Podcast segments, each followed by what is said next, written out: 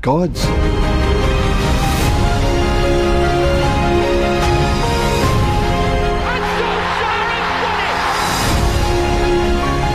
Psychology, someone else's work. I call it management. The impossible dream made possible. You worry, you'll lose all this history, all these memories. But they live on.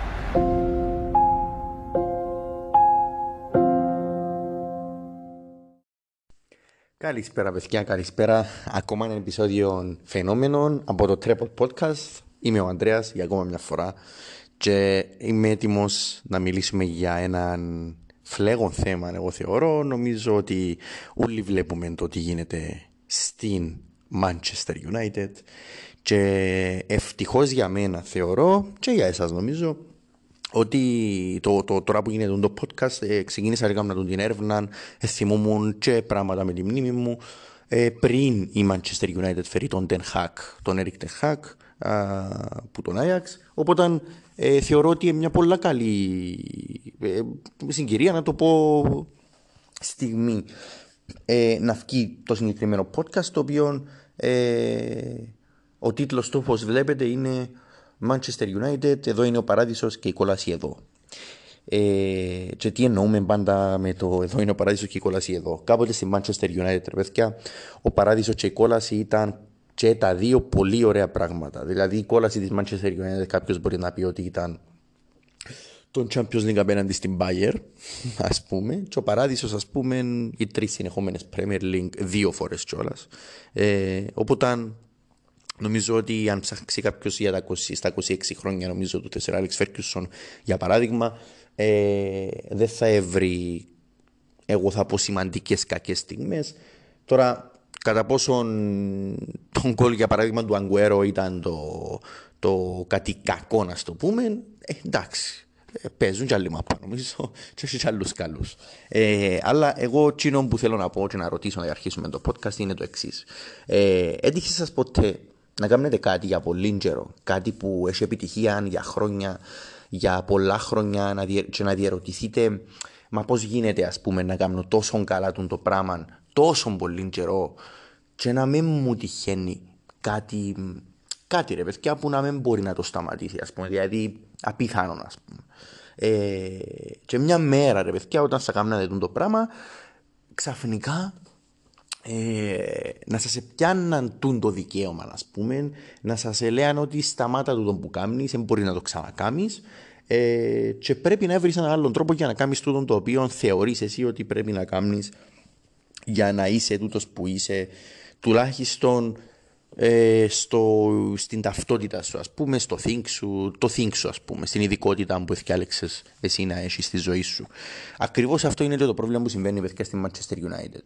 Manchester United από το 2013 και μετά, όταν ο Sir Alex Ferguson έφυγε από τη United, ε, είναι ακριβώς σε τούτη φάση. Ακριβώς σε τούτη φάση. Γι' αυτό έκαμε εγώ τον παραλληλισμό. Μια ομάδα η οποία ήταν δίπλα από, το, από τη λέξη τρόπο έβλεπε στη Manchester United επί εποχής Sir Alex Ferguson. Ε, μια ομάδα η οποία σχεδόν κάθε χρόνο ήταν πρωταθλήτρια. Οπότε νομίζω ότι ε, χρειάζονται ρε παιδιά ιδιαίτερες συστάσεις για το Ποιος ήταν ο Σερ Άλεξ Φέρκουσον και το τι κατάφερε να πούμε στη Manchester United; Ε, οπότε εγώ σε αυτό το podcast ρε παιδιά βάλω δύο ερωτήματα κάτω. Δύο ερωτήματα τα οποία θα απαντηθούν μέσα στο podcast αλλά να μιλήσουμε και στο τέλος για αρκετά πράγματα ε, που το podcast, μέσα από το podcast.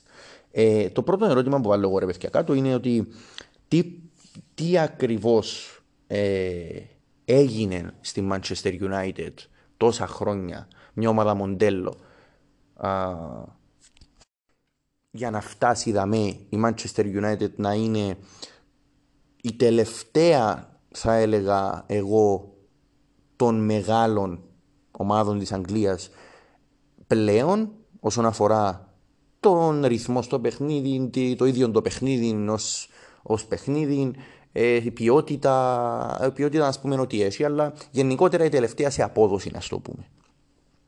Και σαφώς το δεύτερο ερώτημα είναι το τελικά, τελικά, τι φταίει για τούτη τη θέση της United και στο, και στο παζάρι και στο market pool και στο, στο αγωνιστικό επίπεδο σε όλα. Και φταίει για τούτη την καταντία. Και πάμε να δούμε λοιπόν το 2008 όταν η United, αν θυμάστε, όταν πήρε τον το Double, τον Champions League και το πρωτάθλημα, ο Σερ Άλεξ Φέρκιουσον είχε δηλώσει σε ερώτηση δημοσιογράφου κατά πόσον και πότε να φύγει από τη Λίβερπουλ. Ο ίδιος είχε να απαντήσει ότι να φύγει από τη Λίβερπουλ, που τη Λίβερπουλ, λέω συγγνώμη, που τη Λίβερπουλ, ε, που τη Manchester United. Ε, είχε δηλώσει ότι σκέφτομαι ίσως σε τρεις σεζόν από τώρα, αλλά θέλω να σιγουρευτώ ότι όταν θα φύγω θα έχω ξεπεράσει τη Λίβερπουλ. Εννοούσες σε τρόπια σαφώς. Ε, το 2000 όμως 13 τελικά, στο αξέχαστο παιχνίδι με την ε, West Brom, που έληξε 5-5 μάλιστα γίνει ισοπαλία στο τέλος, ε, νομίζω ότι όλος ο ποδοσφαιρικός κόσμος, δικαίως μπορώ να πω, αποχωρη, αποχαιρετούσε τον προπονητή της Manchester United, ο οποίος άλλαξε την ίδια τη United μια για πάντα και σαφώς έγινε ο καλύτερος προπονητής όλων των εποχών σε θέμα τροπέων. 38 τρόπια με Manchester United, 1500 παιχνίδια, ε, το 65% των αγώνων της United στη Premier League ήταν με τον Ferguson, ε, αν δεν κάνω λάθος. Είναι, είναι ε, απίστευτο να πούμε για παράδειγμα το γεγονός ότι δεν τερμάτισε ποτέ κάτω από την τρίτη θέση μετά το 1995. Ε, νομίζω ότι ρε παιδιά δεν χρειάζεται να πω άλλα πράγματα. Δηλαδή, ε, ε, Νομίζω είναι περιττά τα υπόλοιπα, ας πούμε, για να πω ποιος ήταν ο Φέρκουσον και τι έκαμε στη United και ποια ήταν η United, η ταυτότητα της επί Φέρκουσον, ας πούμε, και στον αγωνιστικό χώρο, αλλά και εκτός. Το θέμα είναι ότι που τσαμέ, ρε παιδιά, που και ο Φέρκουσον δεν είναι το θέμα μας, αλλά απλά αναφέρω τον γιατί έχει σημασία για μετά. Ε, που τσαμέ, και ρε παιδιά, εν που αρχίζει το thriller, εγώ να το πω, της Manchester United. Ο ίδιος ο Φέρκουσον, αν θυμάστε, είχε διαλέξει τον Ντέιβιτ Μόγε για διάδοχο του στη μεγάλη ομάδα του Μάντσεστερ. Αντιλαμβάνεστε, νομίζω ότι τότε το, ο, το βάρος του Φέρκιουσον και ο λόγος του Φέρκιουσον στη United ήταν πολλά μα πολλά περισσότερο δυνατός, είχε πιο πολύ γύρος ο ίδιος ο Φέρκιουσον και βάρος ο λόγος του σε σχέση με τώρα. Όχι γιατί τώρα ενέχει, αλλά γιατί παιδιά ο χρόνος, τα βιώματα και οι καταστάσεις σε συνάρτηση και με τους ανθρώπους αλλά και το ποδόσφαιρο το οποίο εξελίσσεται μέρα με τη μέρα πλέον ε, σα, σαφώς εκάμαν πλέον τη γνώμη τους Σερ Άλεξ Φέρκουσον ακόμα και σε οπαδούς της United να θεωρείται ότι δεν σημαίνει ότι τώρα ότι πήγαινε Ευαγγέλιο για παράδειγμα. Τότε λοιπόν ο Σερ Άλεξ Φέρκουσον είχε δηλώσει το εξής.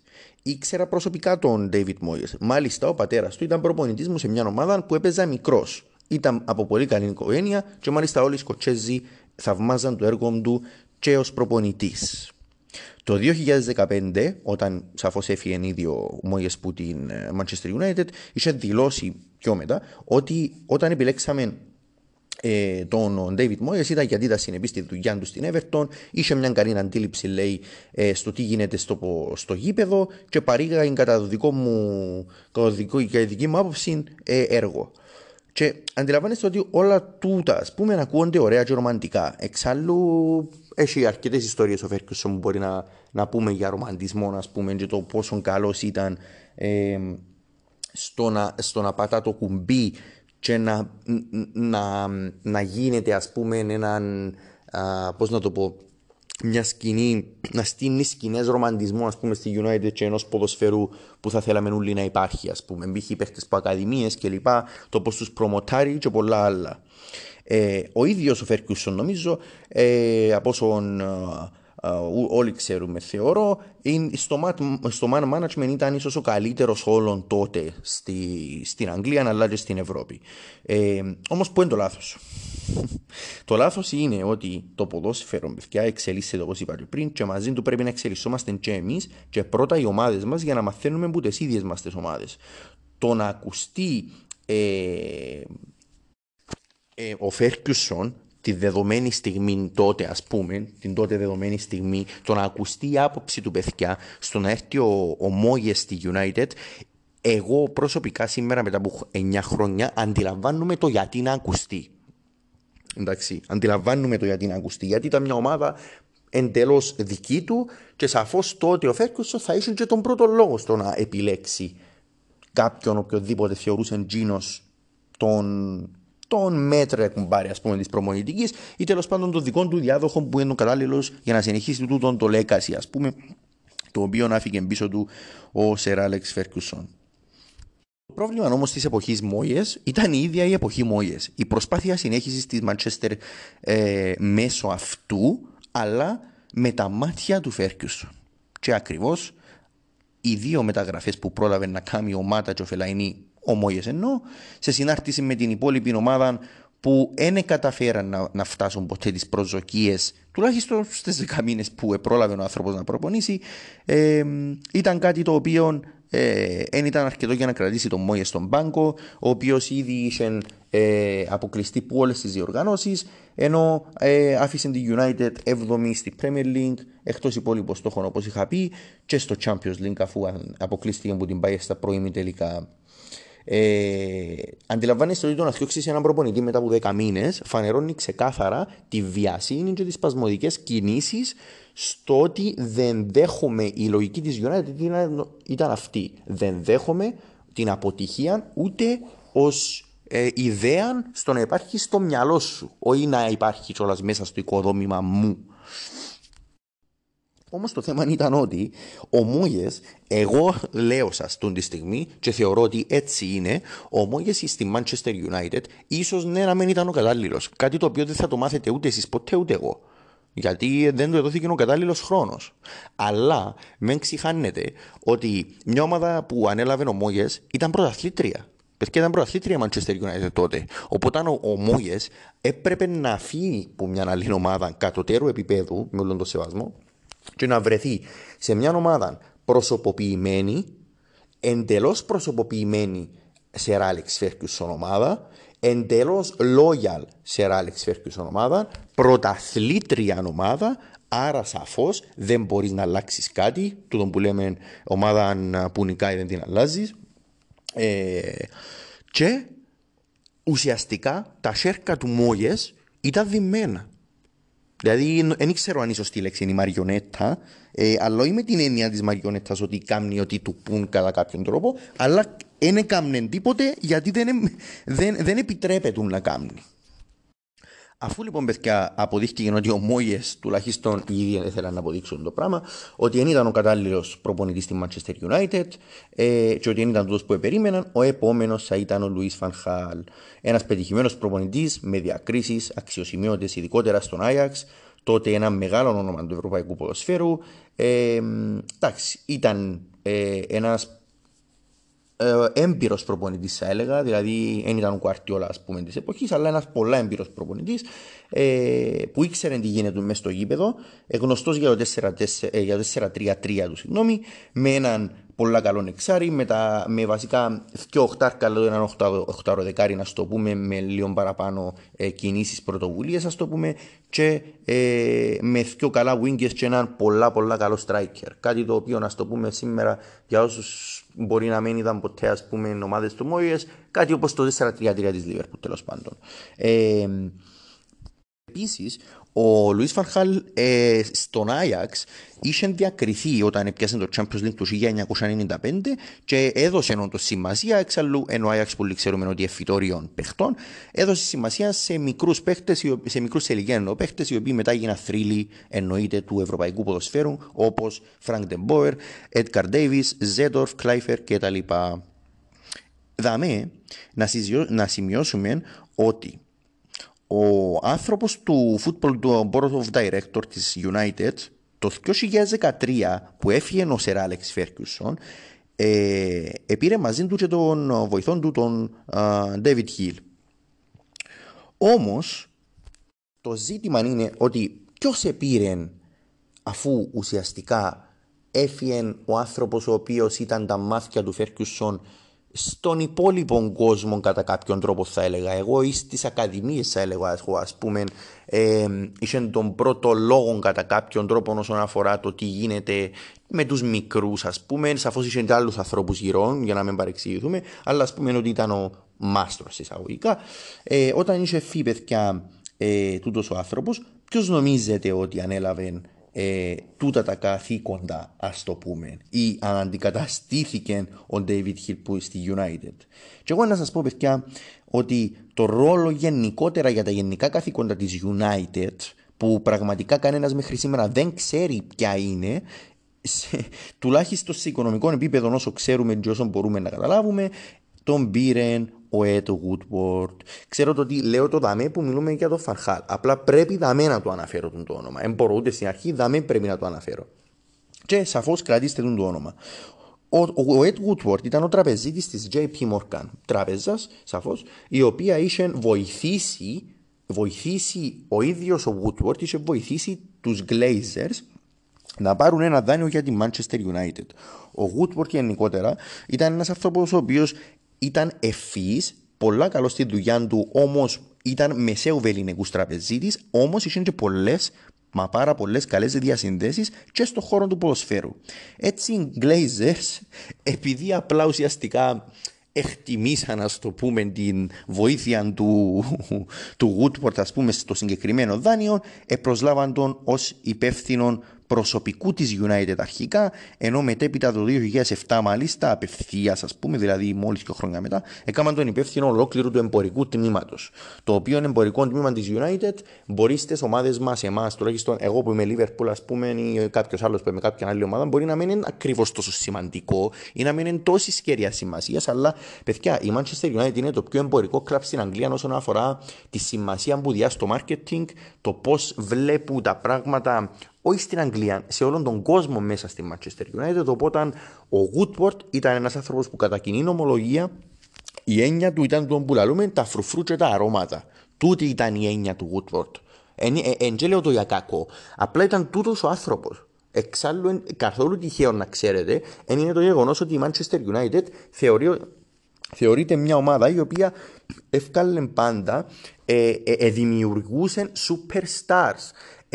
Ε, δεν του δημιουργούσαν όσον αφορά μόνο στο ποδοσφαίρο, αλλά και το πώς πουλούσαν τους παίχτες της προς τα έξω. Και η ίδια η πολιτική της Manchester United ήταν πάντα τούτη, ας πούμε. Οπότε, και ο Ed Woodward θεωρήσαν ότι τούτος άνθρωπος είναι ικανός στο να αναλάβει το εμπορικό τμήμα. Το πρόβλημα που είναι ότι ο Woodward με τη φυγή του David Hill ε, πλέον θα ήταν ντε και καλά, ας πούμε, ο πλέον κατάλληλος και έμπειρος άνθρωπος στην καρδιά της United, που σε εισαγωγικά θα έκανε ό,τι ήθελε σε γενικό πλαίσιο. Γι' αυτό είπα και πριν, κανένας δεν ξέρει ακριβώς πόσα πράγματα σωστά ή λάθος είχαμε τόσος άνθρωπος. Μέχρι και διαπραγματεύσεις, απλά για να ξέρετε, ανέλαβε για ποδοσφαιριστές, για ποσά, με, με agents παιχτών, το ποιοι θα έρθουν και ακόμα και το ποιοι θα φύγουν, παιδιά. Ε, το οποίο τούτο είναι πάρα πολύ σημαντικό και να μιλήσουμε μετά για τούτο, το, ειδικά το ποιοι να έρθουν και ποιοι να φύγουν. Πάμε λοιπόν πίσω στον Ολλανδό μας, τον Λουίς Φανχάλ, ο οποίος να, να το ευχηθούμε και περαστικά, αφού πριν λίγες μέρες είχε δηλώσει ότι ε, πάσχει από καρκίνο. Και οπότε περαστικά στον άνθρωπο.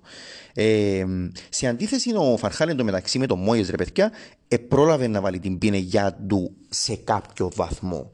Ε, και όταν λέω σε κάποιο βαθμό, εννοώ ότι εδωθήκαν του λεφτά να κάνει πράγματα. Ε, ισχυρά ονόματα έπαιξαν στη United τότε ε, και για το καλό θα έλεγα εγώ του ιδίου γιατί OK, okay, έπιανε εκείνα που θέλει ας πούμε και που ζήτησε, που ήταν μεταγραφές, η αλήθεια δεν ζήτησε μεταγραφές, και έπιανες, αλλά ε, και η United, η οποία είναι μια ομάδα που πάντα άρεσε της να πιάνει ονόματα ή να φτιάχνει ονόματα, επήρε εκείνον το οποίο δεν θεωρούσε σωστό για εκείνη και τι εννοώ θα δούμε τούν τη στιγμή όλες τις μεταγραφές που έκαμε συνολικά ο Λουίς Φανχάλ. Λοιπόν, σε ευρώ, Ντι Μαρία 75 εκατομμύρια, Μαρσάλ 60 εκατομμύρια, Σνάιντερλιν 35, Ντεπάι 34 εκατομμύρια, Ρόχο 20 εκατομμύρια, Νταρμιάν 18 εκατομμύρια, Μπλίν 17 εκατομμύρια, τιμιότατος, Σβαϊνστάγκερ 9 εκατομμύρια, Ερέρα 36 εκατομμύρια, Φαρκάο δανεικός, Βαλτές φρύ, Ρομέρο φρύ και 27 εκατομμύρια εντωμεταξύ που όλα παιδιά αυτά μαζί μας κάνουν 432 εκατομμύρια. Κρατήστε το. Όταν ο Φαρχάλ ε, ήρθε το 2014 είχε προσλάβει τον Κίξ ως βοηθόν προπονητή του και είχε δηλώσει ότι έχω να κάνω με ένα σπασμένο από όλες τις απόψεις σύνολο παιχτών και ότι θα δώσω χρόνο και ευκαιρίες και σε μικρούς και στους νέους που θα έρθουν. Ο Woodport εντωμεταξύ είχε δηλώσει ότι ο Φανχάλ είχε εντυπωσιάσει τους πάντες στο κλαμπ και ότι ήταν ο καταλληλότερος για να αναλάβει αυτή τη θέση. Ο, Φαρ, ο Φανχάλ εντωμεταξύ με τόσα εκατομμύρια είχε χάσει ε, στο πρώτο παιχνίδι τη Premier League, ας πούμε, στον τεπούτον του, ας το πούμε, ε, είχε χάσει το πρώτο παιχνίδι της Premier League στο Old Trafford που η Swansea. Ε, τον ίδιο μήνα έφανε 4, ας πούμε, 4-0 από την MK Dons που αγωνιζόταν στην τρίτη κατηγορία τότε και αποκλείστηκε από το League Cup. Μετά από 10 παιχνίδια ήταν στην ένατη θέση με 13 πόντους και μόλις 3 νίκες ενώ η χειρότερη ήταν η χειρότερη ε, σε αρχή ε, σε σεζόν μετά το 1986-87 από τον Ρον Άτκισον. Underrated τον Ρον Άτκισον όσοι το θυμάστε ενώ ταυτόχρονα να τονίσω ότι ακόμα και, με, ε, και σε τούτη την κατάσταση να πούμε την κακή ήρθαν καπάουτσι και πολλοί τραυματισμοί ας πούμε οι οποίοι εταλανίζαν την ομάδα.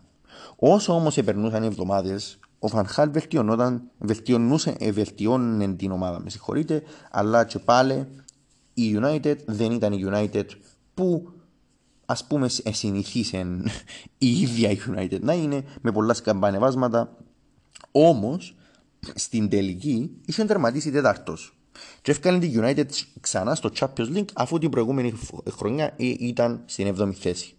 Την επόμενη χρονιά είχε αποκλειστεί ε, πάλι που το League Cup, τον τη φορά που τη Middlesbrough, ενώ στις 8 Δεκεμβρίου δυστυχώς απέναντι στη Wolfsburg στους ομίλους του Champions League που έχασε 3-2, αποκλείστηκε στους ομίλους και συνέχισε στην τρίτη θέση στο Europa League που ακόμα και τζαμί αποκλείστηκε από τη Liverpool του Klopp με 2-0 να θυμάστε στο Anfield ε, και το 1-0 το Trafford να μην ήταν αρκετό. Και πάμε αλλού. Όχι πάμε αλλού, συνεχίζουμε στο Φανχάν, αλλά πάμε να δούμε λίγο πιο βαθιά πράγματα. Φήμες Λένε, λένε ότι έκαμε, ε, οι φήμες εντωμεταξύ που λέω είναι πάντα reliable, λένε, λέω ότι, λένε, ότι λέμε, ναι. Φήμες λένε ότι έκαμε ε, έτοιμα να παραιτηθεί μέσα στο Γενάρη. Αλλά ο ίδιος ο Woodward δεν το δέχτηκε το πράγμα. Μετά που ήταν που την Tottenham, τσακώθηκε με τους παίχτες και μάλιστα αφού η United ενατερμάτιζε μπέτη πλέον, ο ένας άρχισε να τον άλλον. Ακόμα και οι παίχτες ε, ετσακωνούνταν μεταξύ τους. Με πολλούς μάλιστα α, να, να, να, μην, να μην είχαν καταλάβει το τι ακριβώς ήθελε να κάνει ε, ο, ο Φανχάλ μέσα στο γήπεδο. Και ένας που τούτου μάλιστα εντωμεταξύ ήταν και ο μικρός τότε Ράσφορντ. Του οποίου η αλήθεια είναι ότι αυτός το έδωκε τις ευκαιρίες του, τους τον ανέδειξε όπως και τον ίδιο τον Λίγκαρτ. Τραγική ηρωνία. Ο Λίγκαρτ είχε σκοράρει στον τελικό κυπέλου ε, που το οδήγησε ο ίδιος ο Φανχάλ τελικών του FA Cup με την Arsenal, το νικητήριο γκολ και ο Λουίς Φανχάλ είχε πάρει το πρώτο του τρόπαιο στη Manchester United, το πρώτο του τρόπαιο, ας το πούμε, μετά την Sir Alex Ferguson εποχή, ε, το οποίο ήταν, όπως είχα πει, το uh, FA Cup. Μάλιστα, αξιόπηγες ποιες λένε ότι στην τελευταία του σεζόν που υπήρχαν πολλοί τραυματισμοί με τον, στη Manchester United, ο Woodward έφτασε σε σημείο ε, το οποίο του είναι αλήθεια, ακόμα μια αλήθεια βασικά, ότι πριν τον τελικό που είχα πει πριν, που όλοι περιμέναμε ότι οκ, okay, μπορεί να είναι τον που περιμένουμε, αλλά πάμε, είναι ένα, ένα σταθμός, μια αρχή ας πούμε, ο ίδιος ο Woodward, αφού είναι πουλαν η Manchester United προς τα έξω, ας πούμε, το think της, ε, είχε μπει στον ίδιο, το, στον ίδιο το Φανχάλ πριν τον τελικό ότι ξέρεις, εσύ ότι θα γίνει σήμερα να φύγεις, να φύγεις που τη Manchester United και ότι στη θέση σου να φέρω τον Μουρίνιο και να κάτσει και 3-4-5 χρόνια.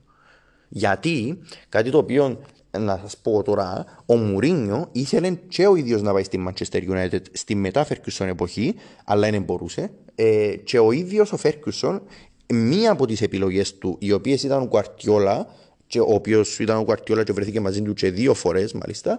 Ε, και μετά ο Γκουαρντιόλα ήταν ο Μόγιες και ο Μουρίνιο.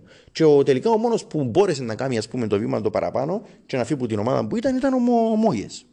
Ε, και ε, ε, ναι, ήταν ο Μόγιες. Οπότε ο Μουρίνιο δεν τα κατάφερε τότε και ο Woodward θεώρησε ότι OK, okay, ήταν η ώρα να το κάνω.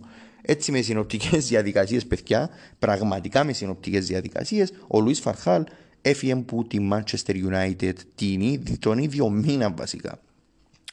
Μάλιστα, αν θυμάστε, ο Λουίς Φανχάλ είχε δηλώσει πριν λίγες μέρες τώρα που μιλούμε ότι η, η United είναι έναν καθαρά εμπορικό και όχι, και, όχι αθλητικό κλαμπ.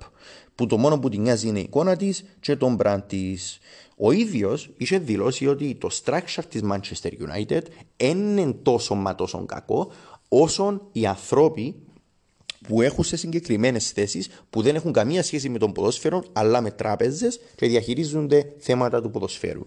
Και ξεκάθαρα δεν ε, είπε κανένα ψέμα ο, ο Λουίς Φανχάλ και τούτον το οποίο α, είχε μπει ήταν μία αλήθεια. Και να ξέρετε ότι αν παρακολουθήσετε πολλά press conference του Φανχάλ για κάποια θέματα, ας πούμε όπως π.χ. την κουβέντα που είχε με τον Βαντάικ πρόσφατα, ότι ο Βαντάικ ήθελε να παίζουν 4-3-3, ήταν πολλά, ας πούμε, ένας άνθρωπος ο οποίος λέει πικρές αλήθειες, αλλά πάντα λέει αλήθεια ε, και νομίζω ότι το μόνο του highlight τελικά του, του Van United ήταν και το πέσιμο το θέατρο να πούμε μπροστά στο, βο, στο βοηθό αν δεν κάνω λάθος. Οπότε ναι. Ε, και μάλιστα όταν ο Φανχάλ έφυγε από τη United η, η, η United μέσα σε νομίζω ούτε ένα μήνα αν δεν κάνω λάθος επρόσλαβε τον Μουρίνιο ο Μουρίνιο ε, παιδιά στην πρώτη του δημοσιογραφική είχε δηλώσει ότι ε, ξέρει τι πρέπει να κάνει στη Manchester United. Και ότι ξέρει ακριβώς που είναι το πρόβλημα. Εν τω μεταξύ, υπογράψαν του και τρία χρόνια συμβόλαιο τα παιδιά. Ε, και ο ίδιος ο Φέρκιουσον ξανά, όπως και με τον Φανχάλο ο Φέρκιουσον, είχε ε, είχε τον desire, ας το πούμε, να έρθει ο Μουρίνιο, ότι ήταν η στιγμή που όντως ήταν ο κατάλληλος. Εν, τω, εν τω μεταξύ, να πούμε ότι ο Φέρκιουσον είναι μες στη διοίκηση και έχει, εννοείται, τεράστιο influence ακόμα στη λήψη αποφάσεων για θέματα ποδοσφαιρικά, ας πούμε. Στις 16 Μαου, λοιπόν, ο Μουρίνιο μας υπόγραψε το συμβόλαιο όπως είχα πει πριν και ε, στη δημοσιογραφική του είχε επίσης δηλώσει ότι ε, όταν ερωτήθηκε για το πώς παίζει ποδόσφαιρο ο Μουρίνιο και το κατά πόσο είναι να τερκάσει το ποδόσφαιρο που παίζει ο Μουρίνιο στη United, η οποία ξεκάθαρα πάντα είναι μια επιθετική ομάδα με επιθετικές αρετές και εφοάται πουθενά, ούτε να κάτσει άμυνα κλπ. κλπ, κλπ. Είχε δηλώσει ότι Ξέρετε τι σημαίνει το να είσαι καλύτερο και να παίζεις καλά, ας πούμε, που τον αντίπαλο; Σημαίνει ότι πρέπει να σκοράρεις πιο πολλά τέρματα από όσα δέχεσαι. Το οποίο, ε, thank you very much, αλλά δεν είναι ακριβώς έτσι το ποδόσφαιρο, ας πούμε. Και πάμε να δούμε. Να σημειώσουμε κιόλας ότι ε, τότε η Liverpool είχε το κλοπ. Η Liverpool είχε το κλοπ το 2016. Και μάλιστα, τούτο που βλέπουμε σήμερα μεν νομίζετε ή μεν, με, μέσα σε καμία εντύπωση του τον που βλέπουμε, όχι μόνο στο ποδόσφαιρο που βλέπουμε, γιατί αλήθεια φαινόμενα αυτό που βλέπουμε, θεωρώ εγώ, αλλά μέσα σε καμία εντύπωση ότι βλέπετε τη Λίβερπουλ να, να, ε, να καρποφορεί, ας πούμε, και είναι όλα τα οποία έκαμε, ας πούμε, το προσπάθησε. Ο Γιώργο Κλώ στη δημοσιογραφική του, θυμάστε, είχε δηλώσει ότι μέσα σε τέσσερα χρόνια ε, να κατακτήσω κάποιον τρόπεο. Αλλά σας παρακαλώ, είπε, θέλω υπομονή. Σας παρακαλώ, αφήστε μου χρόνο να δουλέψω.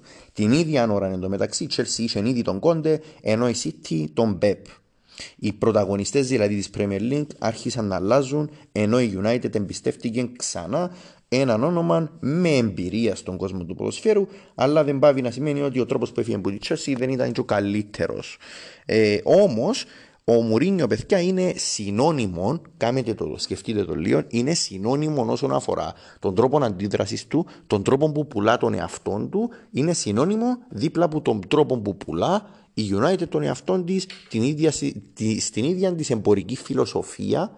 Είναι τα πράγματα, είναι δύο πράγματα τα οποία είναι δίπλα-δίπλα.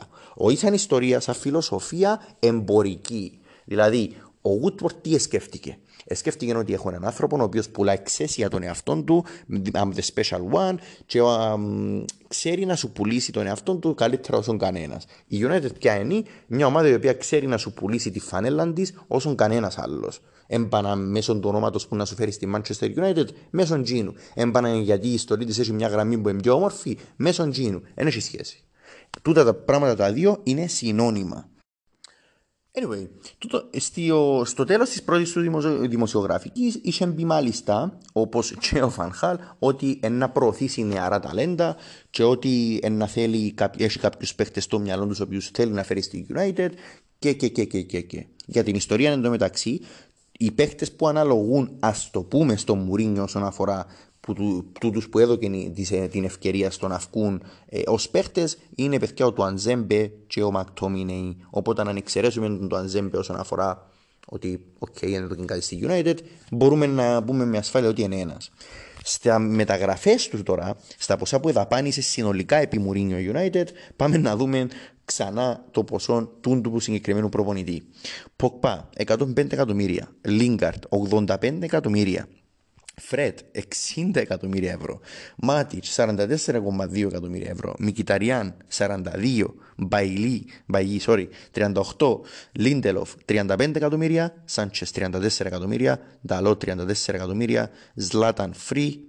Ο Τσέον Γκραντ 1,70 εκατομμύρια. Σύνολο 435 εκατομμύρια ευρώ, αγαπητοί μου φίλοι, για μεταγραφές επί εποχής Μουρίνιο.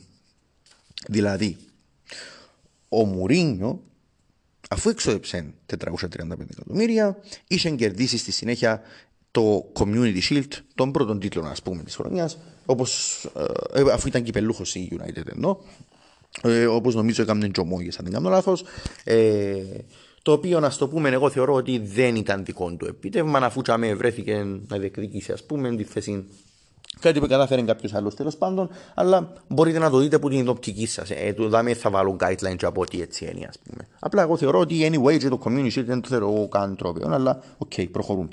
Ε, το Σεπτέμβριο του 2016 έχασε στον Τέρπιν το Manchester με 2-1. Τον Οκτώβριο με 4-0 από τη Chelsea, ενώ τον ίδιο μήνα κατάφερε να αποκλείσει τη City στο League Cup με 1-0 ε, ε, με τον κολ του Μάτα. Το οποίο α πούμε ότι ήταν μια πολλά καλή αρχή για μια άλλη διοργάνωση τέλος πάντων, ότι χτύπησε πίσω που λέμε, bounce back ας πούμε. Δηλαδή έδωκε και πίσω πουνιά μετά από την κακή του αρχή. Μετά από ήδη ε, κάποια σχόλια εφημερίδων που ευκήκα στη φόρα, α πούμε, όπως και της Sun, ε, και της Daily Express και της Mirror, ε, ε, η οποία σαν, anyway, πρέπει να μην πω καν για, για προσωπικούς λόγους, ε, άρχισε ο Μουρίνιο, τον που λέμε Μουρίνιο doing, Μουρίνιο things, να τα έχει με τους διαιτητές σε οποιοδήποτε match το οποίο θεωράν ο ίδιος ότι εκάφκαν τον άλλα Κυπριακά που λέμε, όπως με τον Άντολι Τέιλορ, ετοιμορήθηκε από την FA. Τον ίδιο μήνα πάλι είχε θέματα με τον Κλάτεμπεργκ μετά το match με το 0-0 αντίον της Μπέρλι και ξανά έφαγε τιμωρία. Τιμωρίες εννοούμε ε, χρηματικά ποσά και όλα αυτά. Λίγους μήνες αργότερα εντωμεταξύ βρέθηκε να σηκώνει το League Cup τελικά, ενώ έγινε ο πρώτος προπονητής στην ιστορία της Manchester United που σηκώνει τρόπαιο στην πρώτη του σεζόν. Major trophy πάντα εννοούμε, και όχι κανένα, καμιά σπιδούα.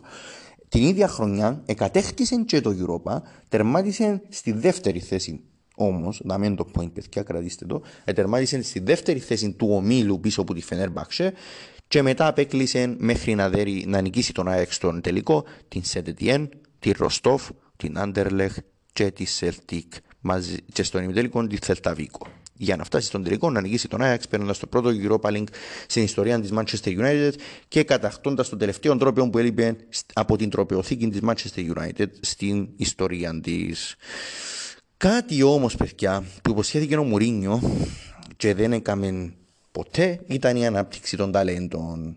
Με τον ίδιο τον Ρούνι να δηλώνει ότι ήταν ε, δευτερεύον παίχτες οι, οι, οι μικροί της United στα αποδητήρια και ότι ήταν σαν να μην υπήρχαν. Εν τω μεταξύ, στο θέμα management, σε τούν την περίπτωση τουλάχιστον, αποδεικνύεται πολλά λάθος ο φίλος μας ο Μωρίνιο, αφού το να είσαι στην ομάδα που είναι συνώνυμο με τη λέξη Ακαδημίες και να έχεις εκτός πραγματικά εκτός αποδητηρίων τους μικρούς σου, εγκάει το οποίο κάνει σε και εχθρόν, εγώ θεωρώ, του κλαπ, αλλά αν όχι εχθρόν, κάνει σε, αδειάζει και ομάδα στον ανίου στόματα. Και λέω, έχει άλλες ομάδες που δεν τους κόφτουν καν οι ακαδημίες της. Μπορεί να μένουν καλά λάθος για τον τρόπο που λειτουργούν να έχουν ένα τεράστιο κεφάλαιο, ας πούμε, πίσω τους. Αλλά σε τούν την περίπτωση, σαφώς ήταν ξανά λάθος ο, ο Ζωσέ. Κάπου δάμε αρχίζουν και περιπλέγονται πιο βαθιά τα πράγματα, που ξαναρχίζουν οι εφημερίδες να γράφουν για το πώς διαχειρίζεται τα αποδητήρια του τη φορά ο Μουρίνιο, αφού είχαν γράψει ήδη για το πώς παίζει στη United και ότι έμπαιζε ελκυστικά, όπως έγραφαν οι εφημερίδες, το πώς παίζει η ομάδα στο πρωτάθλημα γενικότερα και τη σεζόν τερμάτισε έχτη, ε, τερμάτισε έχτη Manchester United σε μια σεζόν την, την οποία εκατέχτησε και το League Cup και το Europa League. Ε, και όπως λέω, και για να σας κρατήσω για όσους μπορεί να, να έχετε τις αμφιβολίες σας, θα τα πούμε όλα του τα ούλα στο τέλος. όσον αφορά το τι ακριβώς είναι η άποψή μας για του τα ούλα. Απλά εγώ παραδέχομαι τη στιγμή λέω σας τα γεγονότα. Ε, την επόμενη σεζόν εντωμεταξύ, θυμάστε, δερμάτισε δεύτερος.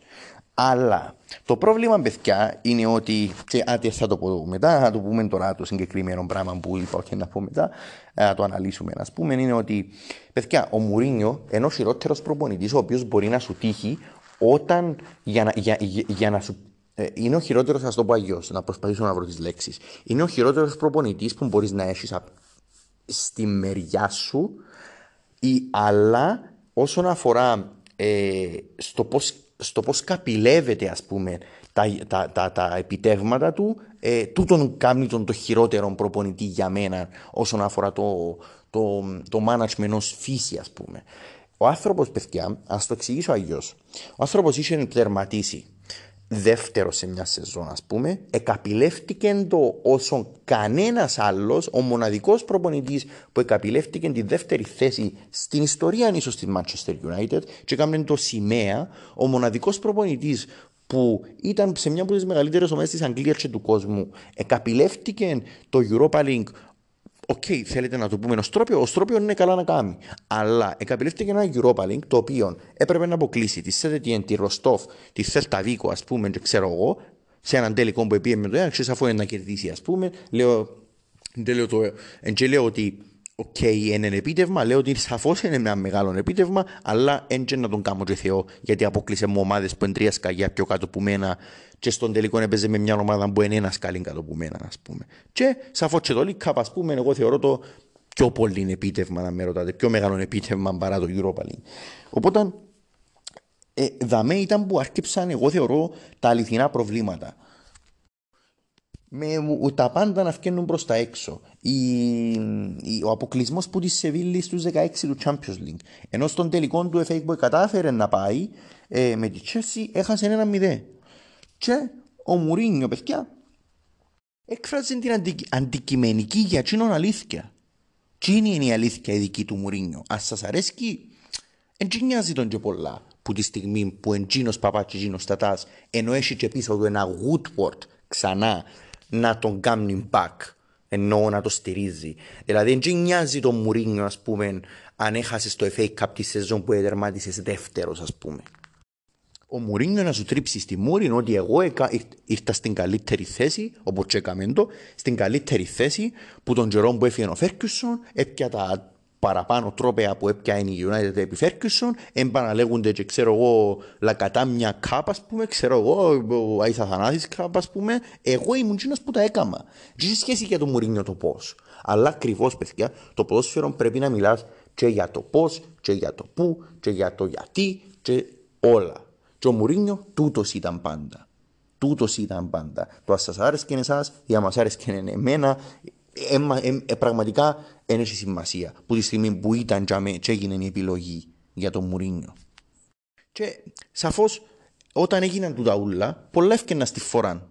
Όπως για παράδειγμα το ότι προπονούσαν τους παίχτε σε αμυντική διάταξη, κάτι που έγινε και στην τότε, αν θυμάστε, το ότι ε, το χειρότερο εντάξει ήταν το ότι είχε όπλα για να το, μην το κάνει το πράγμα, αλλά επέλεξε να το κάνει, ας πούμε. Ε, Πολλές φορές ευκαιρναν από τα αποδητήρια απίστευτα πράγματα, όπως για παράδειγμα α, το, το, το, το, ότι βασικά τσακώθηκε με όλους τους παίχτες, ε, μόνο με κάποιους, αν δεν κάνω λάθος, όπως. όπως, ε, ε, όπως, όπως γνωρίζω ας πούμε και όπως ήβρα από τις πηγές μόνο με το Μάτιτς ε, είναι καταφέρει να τσακωθεί και το Φελαϊνί ενώ μάλιστα με τους τελευταίους άλλο δύο τελευταίους που είναι και τσακωθεί απλά επαρετήσαν γίνει ας πούμε να το βάλω αυτή ήταν ο Λουκάκου ε, και ο, Σο, ο, ο Σολέο Ε, και ο Γιάνκ, συγγνώμη. Ο Σο έκαμε τον Τζιτζίνο, ναι. Και σαφώς και να δηλώνεις ας πούμε για ο Ποκπά ότι είναι ο καρκίνος των αποδητηρίων και τούτα όλα νομίζω ότι εξεκάθαρα το ο Μουρίνιο που είπα, Μουρίνιο doing Μουρίνιο things είναι ξεκάθαρα τούτο. Όταν τα βρίσκεις σκούρα, τέλειωσε. Που και εκεί το εγώ του. Και ένα θέλω να πούμε μάλιστα ότι να θέλω να δούμε βασικά τα νούμερα όσον αφορά που, την άμυνα του Μουρίνιο. Σε, σε, την άμυνα λέω. Την επίθεση του Μουρίνιο. Ο Μουρίνιο, παιδιά, κάτι το οποίο πρέπει να, να θυμηθούμε είναι ότι ε, σε όλε του τι ομάδε πάντα εύκαλεν πάρα πολλά ανόητα καλύτερα νούμερα στο θέμα τη επίθεση. Και τι εννοώ, ο Ρονάλτο στη Manchester, στη Real Madrid ήταν στην, η καλύτερη του και πιο παραγωγική του χρονιά ήταν επί Μουρίνιο. Ο Ντροκπά το ίδιο σαφώς στη Chelsea του, του ίδιου του Μουρίνιο. Ε, αλλά τούτον έπρεπε να γίνει σε συνάρτηση με μια πάρα μα πάρα πολλά σκληρή και καλή άμυνα. Η διαφορά, παιδιά, με τους προηγούμενους δύο, δηλαδή με τον Φανχάλ και τον Μόιες, τουλάχιστον για τον Φανχάλ που έχουμε τα νούμερα, ε, γιατί δεν υπάρχουν ε, τα νούμερα για 6 πριν, δεν τα ήβρα κάπου, ούτε στην Άντερστατ ούτε κάπου τέλος πάντων, τα, τα νούμερα στην επίθεση. Ακούστε τώρα, την πρώτη χρονιά του Φανχάλ, τα 6 calls της United ήταν 55,35. Εξαιρετικά, εξαιρετικά χαμηλό νούμερο. Και σκόραρε 60. Την δεύτερη ήταν 46,83 και σκόραρε 46. Εννοείται, ε, μιλούμε για απίστευτα νούμερα, ας πούμε. Απίστευτα χαμηλά εννοώ νούμερα. Την πρώτη σεζόν εντωμεταξύ του Μουρίνιο ήταν 61,2 ενώ σκόραρε 67. Τη δεύτερη 70,40 τα expected goals και σκόραρε 65 η διαφορά, η μέγιστη διαφορά, ας πούμε, ανάμεσα σε μια χρόνια του, του Φανχάλ και σε μια χρόνια του Μουρίνιο ήταν παρακαλώ της τάξης του 23,37. Εν τεράστιος αριθμός, αλλά το ερώτημα είναι ότι εφόσον ο αριθμός στην επίθεση είναι τόσο τεράστιος επί Μουρίνιο, γιατί η United δεν συνέχισε να είναι ίδια. Και ακριβώς η απάντηση δεν μπορεί να είναι ποδοσφαιρική όσον αφορά μόνο τι γίνεται μέσα στο γήπεδο. Δηλαδή, πώς γίνεται μια ομάδα να έχει 23 ολόκληρα παραπάνω expected goals σε αριθμούς και να είναι ας πούμε χειρότερη, σε χειρότερη μοίρα, ας πούμε, ή να μην αλλάξει σχεδόν τίποτε, ας το πούμε, για να μην είμαστε απόλυτοι, να μην αλλάξει σχεδόν τίποτε που είναι ακόμα μια κακή προηγούμενη ίδια ομάδα. Εν τω μεταξύ, να πω ότι να πω ότι ε, ο Μουρίνιο ε, όντως είναι λίγο δύσκολο να πιστέψουμε ε, ότι η άμυνα του στη Manchester United ήταν τόσο χάγια όσο την είδαμε. Όμως δεν είναι παιδιά μόνο τούτο το, το, το γεγονός. Ότι ρε παιδιά δεν είναι τόσο απλή η εξήγηση. Εντάξει, ρε παιδιά, είσαι του τάδε, ας πούμε, Λίντεροφ κλπ. Και, και δεν κατάφερε να κάνει τίποτε. Δεν είναι τόσο, τόσο απλό. Γιατί; Γιατί το όνομα που αναφέραμε, το οποίο εμπλέκεται και στους και ο προηγούμενος προπονητής, αλλά ακόμα και στο Ferguson, και συνδέεται με τη Manchester United από πολύ πιο παγιά. Ο κύριος ε, του Woodward, παιδιά, ήταν υπεύθυνος στο να διαπραγματεύεται για παίχτες που ήθελαν ο ίδιος ο Μουρίνιο. Οι σίγουροι που ξέρουμε ότι που ουριλάει από sources και από τους ίδιους ότι δεν ήρθα στη United ήταν ο ίδιος ο Alter Weireld όσον αφορά την άμυνα, ο οποίος τότε ήταν αμυντικός της Tottenham και ο Walter Βάιρελ στην τότε παιδιά δεν ήρθε μόνο για διαφορά 5 εκατομμυρίων στις διαπραγματεύσεις. Κάτι το οποίο ήταν τραγικό και είναι τραγικό να χαλάς μεταγραφή για 5 εκατομμύρια μάλιστα, μάλιστα με τη δικαιολογία ότι ξέρετε κλέφκουν μας και σαφώς το κλέφκουν μας εννοούμε την πλευρά του Ed Woodward. Εν τω μεταξύ ακόμα και στην επίθεση, ο ίδιος ο, ο Πέρισιτς ήταν, ο, ήταν ήταν, ήταν μεταγραφικός στόχος του ίδιου του Μουρίνιο. Και για, και για εκείνον, ακόμα και για τον Πέρισιτ, όταν γίνονται διαπραγματεύσεις, η διαφορά ήταν πάνω στα 5 με 7 εκατομμύρια ευρώ, από όσο λέγουν οι, οι αξιόπιστες πηγές, τα reliable sources τέλος πάντων. Ήταν 7 εκατομμύρια διαφορά και πάλι θεώρησε η United, η United τέλος πάντων, η United είχε ο πρόσωπος του Woodward, ας πούμε ότι ε, θεώρησε ότι παιδιά, εγώ δεν μπορώ να δω παραπάνω, ας πούμε, και η διαφορά ήταν πάνω στα 7 εκατομμύρια Ο Woodward εντωμεταξύ είχε ήδη τότε, ας το πούμε, ε, φτάσει στο peak του. Δηλαδή το peak του τι εννοούμε. Είχε αναλάβει παιδιά όλες τις δουλειές που έχουν να κάνουν με τη Manchester United. Δηλαδή που, που υπεύθυνος εμπορικού τμήματος έγινε διαπραγματευτής, γιατί δεν και καλά ο ίδιος σε θεωρούσε ότι το εμπορικό τμήμα συνδέεται άμεσα και με τις διαπραγματεύσεις και με τους παίχτε που να φέρω και μάλιστα απέρριπτε παίχτες, αλλά πρότεινε και παίχτες. Παιδιά, είναι πολλά τρομακτικό εντάξει, να, να απορρίπτεις και να φέρνεις να, να, να, να, να απορρίπτεις και να προτείνεις παίχτες βάσει του πόσο εμπορικοί ήταν. Δηλαδή, ε, ακόμα για παράδειγμα, ο Ζλάταν Ιμπραήμοβιτ που εγώ θεωρώ ότι είχε μια αξιόλογη αξιόλογο πέρασμα ρε παιδιά, 17 τέρματα για παράδειγμα στη United. Ε, αν δεν είναι παραπάνω, εντάξει, αλλά 17 τέρματα θυμούμαι ότι είναι, ε, γιατί αλήθεια είναι κάτι που έγραψαν μπροστά μου. Ε, ε, θεωρείτε ότι ο, ο Ζλάταν για παράδειγμα δεν ήταν τσαμέ γιατί ήταν εμπορική, ε, μια, ε, μια εμπορική συμφωνία και όχι τόσο ποδοσφαιρική. Οι φανέλες, τα λεφτά που έρχονται μέσα. Ε, και τούτα ούλα, ας πούμε. Τούτα ούλα, παιδιά, για το Woodward ήταν νούμερο ένα. Δεν τον έκοφτε να θα του έπαιζε τόσο πολλά μάπα. Το οποίο θα έπρεπε να τον έκοφτε, παιδιά. Γιατί εάν σου παίξει μάπα, γιατί είσαι στην ομάδα που βγάλει παίχτες από ακαδημία, και αν δεν βγάλει πλέον από ακαδημίες τόσο πολλά, είσαι στην ομάδα που, που α, ακόμα και αν δεν βγάλει από ακαδημίες, να το εκτιμήσει το να, το να, το να, ε, το να ανακαλύψεις κάποιον παίχτη τον κάνεις μεγάλων. Οπότε να σου φέρει πιο πολλά λεφτά στη συνέχεια με τις, για παράδειγμα, ας πούμε, να βάλουμε ότι είναι η φανέλα το είδος, ας πούμε, να σου φέρει πιο πολλά λεφτά μέσω της φανέλας. Και τούτο θεωρούσε πάντα ότι ρε κουμπάρε, εγώ θεωρώ ότι είναι παραπάνω εμπορικό το ποιον να φέρω και το με ποιον προτείνω και με τον ποιον θεωρώ ότι πρέπει να απορρίψω. Εν τω μεταξύ, όσον περνούσε ο καιρός και τα αποτελέσματα ήταν, ήταν κακά, ασχέτως αν η United είχε τερματίσει στη δεύτερη θέση, Ούλα γίνονταν χειρότερα παιδιά. Οι πηγές του Πολ Χέρστ ε, ήταν το ότι το που είχα πει βασικά ότι απορρίπτονταν παίχτες από πολλούς παράγοντε της ομάδας και σαφώς εννοεί τον Ed Woodward, ενώ ο Μουρίνιο στο τέλος έγινε τούτον το οποίο ξέρουμε. Δηλαδή ο κακός νευρικός προπονητής που όταν τα βρίσκει σκούρα, είτε φταίει είτε δεν φταίει, πάντα γίνεται τούτο που βλέπουμε. Πραγματικά είχε τσακωθεί με όλους τους παίκτες όπως είχα πει πριν, ενώ στις δημοσιογραφικές του άρχιψαν τα γνωστά, εάν θυμάστε, ε, three premierships, ε, και οι άλλοι έχουν ξέρω εγώ δυο μαζί, έχω τρεις εγώ και οι άλλοι έχουν δυο μαζί. Είμαι ο καλύτερος, ένας από τους καλύτερους προπονητές, προσέξτε, όχι στο ποδοσφαίρο τη στιγμή, ένας από τους καλύτερους προ, προπονητές όλων των εποχών ε, ε, και πρέπει να με σέβεστε. Ακούστε τώρα φρασιολογία προπονητή μιας ομάδας η οποία πάντα ε, προσπαθούσε να είναι σε κάποια πράγματα τουλάχιστον μόντε, δηλαδή να είμαι μετριόφρον, ας πούμε. Δηλαδή δουλεύω που το μετερίζει μου και, και πάμε, ας πούμε. Δηλαδή, έγινε τον άνθρωπο να, να, να, του, να του έδωκε το OK τόσο απλά United και να έκανε ας πούμε τούτες τις δηλώσεις. Δηλαδή μόνο που τις δηλώσεις και το πώς ήταν οι δηλώσεις αντιλαμβάνεστε πόσο ε, unhealthy ας το πούμε ε, ήταν και είναι η κατάσταση στη United.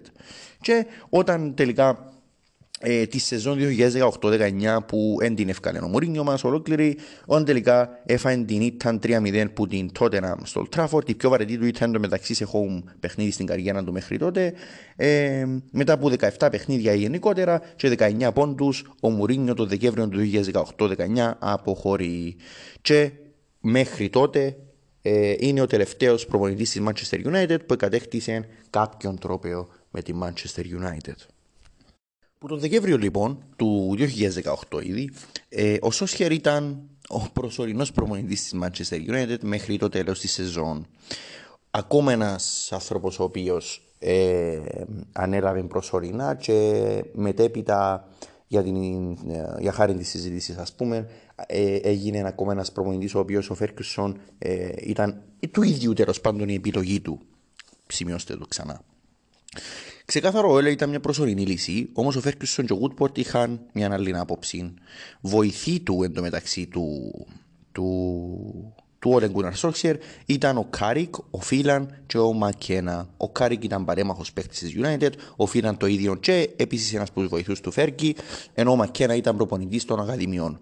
Νομίζω δεν χρειάζεται να θυμηθούμε τα πάντα σχετικά με τον Όλε, ρε παιδιά, εποχή, και την εποχή τους στη United, με μερικούς αριθμούς εντωμεταξύ να σας πω ότι η ομάδα του στην πρώτη του μισή σεζόν η τερμάτισε έκτη χωρίς κανένα σαφό στόχο να, να έχει κατακτηθεί με τη διαφορά τερμάτων να είναι μόλις στο συν 9. Το 2019-20 με 35 πόντους πίσω από την πρώτη Λίβερπουλ ισοβαθμί, σε, ισο, σε ισοβαθμία με τη Τσέσσι στους 66 πόντους και τερμάτισε τρίτος ας το πούμε και το 2020-2021 δεύτερη με 22 πόντους πίσω από τον πρώτο. Το πώς έμεινε παιδιά όλες στον πάγκο. Σαφώς ένας Θεός ξέρει, αφού όλοι νομίζω θυμούμαστε το τι έκαμε ε, όλε όταν η καριέρα του εκρέμεται πραγματικά από ένα σινί. Πραγματικά όμως από ένα σινί. Το θέμα όμως με τον Όλερ, παιδιά, είναι ότι έσωζε ο ίδιος την καριέρα του ή έσωζαν την καριέρα του κάποιοι άλλοι επίτηδες. Και τι θέλω να πω. Θεωρείτε το τυχαίο ότι ο Ράκνικ όταν ήρθε στην ομάδα είπε ότι έχει να κάνει με παίχτες οι οποίοι κατά κάποιον τρόπο, ε, δική μου φράση τούτη, αλλά τούτον εννοούσε ο άνθρωπος, ε, ότι κατά κάποιον τρόπο είναι τεμπερίδες στην προπονήση, ότι είναι ξανά δεν έτσι πράγμα και τούτα ούλα. Θεωρείται ότι η Manchester United σε κερδισμένες μονομαχίες, σε recoveries, ε, σε, σε recoveries μετά από λάθος, ας πούμε, σε, σε, σε pressing, ε, σε counter pressing τέλος πάντων κλπ. Εν τελευταία, ας πούμε, Δηλαδή θεωρείται το τυχαίο του ταούλα ότι οι ρυθμοί προπόνησης της Manchester United που ήβρε ο Ράκνικ μπροστά του ήταν τόσο χαμηλοί θεωρείται τυχαίο ως εικασία. Εγώ βάλω το, το σκουλούτσι που λαλούμε, το σκουλίκι μέσα στη συζήτηση, μέσα στο μυαλό σας, ας πούμε, ότι θεωρείται τυχαίο ότι όποτε η καριέρα του όλε κρέμετουν, την καριέρα του, η θέση του πάντων σαν προπονητής εκρέμετουν από ένα σινί, ότι ευρεθεί, ευρέθετουν το μαγικό ραβδί και η United γίνεται μια μηχανή η οποία έπιανε προκρίσεις, π.χ. ξέρω εγώ, Παρίζε Τζερμέ, ε, κάτι μάτς τα οποία νομίζω ε, πραγματικά ήξεραμε ότι αν τα έχανε ε, παιδιά εκείνον ήταν ας πούμε. Άρα εγώ που θέλω να καταρρίξω ότι δεν είναι εγώ θεωρώ καθόλου τυχαίο το γεγονός ότι ε, παίχτες τύπου Ποκπά και βλέπετε το και σήμερα με το Ποκπά, νομίζω είδατε το και πριν, και πριν καν εννοώ πώ σας το εγώ, εν είμαι ο Θεός ή σαφώς, ε, να, να κάνουν πράγματα απίστευτα μες στον αγωνιστικό χώρο, ας πούμε, όταν εκρεμετούν η καριέρα του που, που τους είναι το σινί που λέμε, ας πούμε. Και γιατί, γιατί πολλά απλά ρε παιδιά, νομίζω ότι η United ε, συνήθισε σε ένα ρυθμό τον οποίο είναι όπως το καρδιογράφημα, δηλαδή σήμερα έτσι, αύριο άλλος πώς, όπως τους παλμούς όταν υπάρχει σε έναν άνθρωπο που με μια καρδία υπάρχουν πολλές αριθμίες, ε, οπότε αυξάνονται και πέφτουν ταυτόχρονα οι παλμοί κλπ. κλπ, κλπ. Οπότε θεωρώ ότι καθόλου τυχαίο είναι ότι οι παίχτε συνηθίσαν σε μια άρρωστη κατάσταση, αποδεχτήκαν το γεγονός ότι η United παιδιά είναι αλλάσει, ότι τούτον έχουμε και ότι εμείς προσπαθούμε απλά να κρατήσουμε τέλος πάντων μια αξιοπρέπεια, να μην είμαστε ούτε έκτη, ούτε έβδομη, τέταρτη, τρίτη, δεύτερη κλπ. Επίσης, να πω κάτι άλλο. Ο μόνος παίχτης ο οποίος παιδιά πραγματικά παίζει με την ψυχή του μες στη United, εγώ προσωπικά τον παίχτη είναι και πάω τον. Με τη Liverpool είμαι εγώ, αλλά βγάλω το καπέλο όταν πραγματικά υπάρχει ανάγκη μες στη United και κάνει το απίστευτο. Και όχι μόνο όταν υπάρχει ανάγκη, γιατί θεωρώ ότι στη United υπάρχει ανάγκη κάθε αγωνιστική, είναι ο Μπρούνο Φερνάντες. Είναι ο μόνος παίχτης επί τέλος πάντων όλε, ας το πούμε, που επί όλε, επί όλε που ήρθε εννοώ, ο οποίος πραγματικά παίζει με την ψυχή του. Δεν βάλω σας το Ρονάλτο μέσα, γιατί ο Ρονάλτο είναι άλλη ιστορία. Ε, είναι ένα podcast μόνο στο Ρονάλτο. Δεν τον υπολογίζετε καν. Εγώ τούτο, έτσι το βλέπω. Οπότε, ε, τούτον είναι. Και επίσης, να πω και κάτι άλλο. Το οποίο ήταν να το πω στο τέλος τούτο, μαζί με κάποια άλλα πράγματα που να πω μετά, αλλά να το πω τώρα. Ποιος σας είπε, και στη United, ας πούμε, ε, και θεωρώ και τους ίδιους τους οπαδούς ότι η δεύτερη θέση που έπιασε είναι η United, η τέταρτη ή τρίτη θέση στην ισοβαθμία, α πούμε, ενώ τη πιο full season του όλε, ότι ποιος σας είπε ότι το πράγμα λέγεται process. Ποιος νομι, ενόμησε, α πούμε. Γιατί πραγματικά εμείς που είμαστε που έξω, ενώ που λέμε έξω του χορού, ξέρει πολλά τραούθια. Εντάξει. Ε, ενώ οι άλλοι οπαδοί των άλλων ομάδων, ότι πραγματικά είχα το στις συζητήσεις έξω από το podcast τώρα που μιλούμε. Το πράγμα ότι ρε παιδιά. Ετερματίσε δεύτερη United, ας πούμε, πέρσι, επί όλε, σε μια σεζόν η οποία τι, η Chelsea δεν ήταν μια σταθερή ομάδα η οποία έδωκε το βάρος της τελικά στο Champions League. Η Liverpool, η Liverpool έδερε την United με τον Rhys Williams και τον ε, Nathaniel Phillips βασικά center back μέσα στο 4-4-2 ρε παιδιά. Ε, δηλαδή η τότε να ίσω που βγήκε Ευρώπη τελικά στο κόφερες 7η.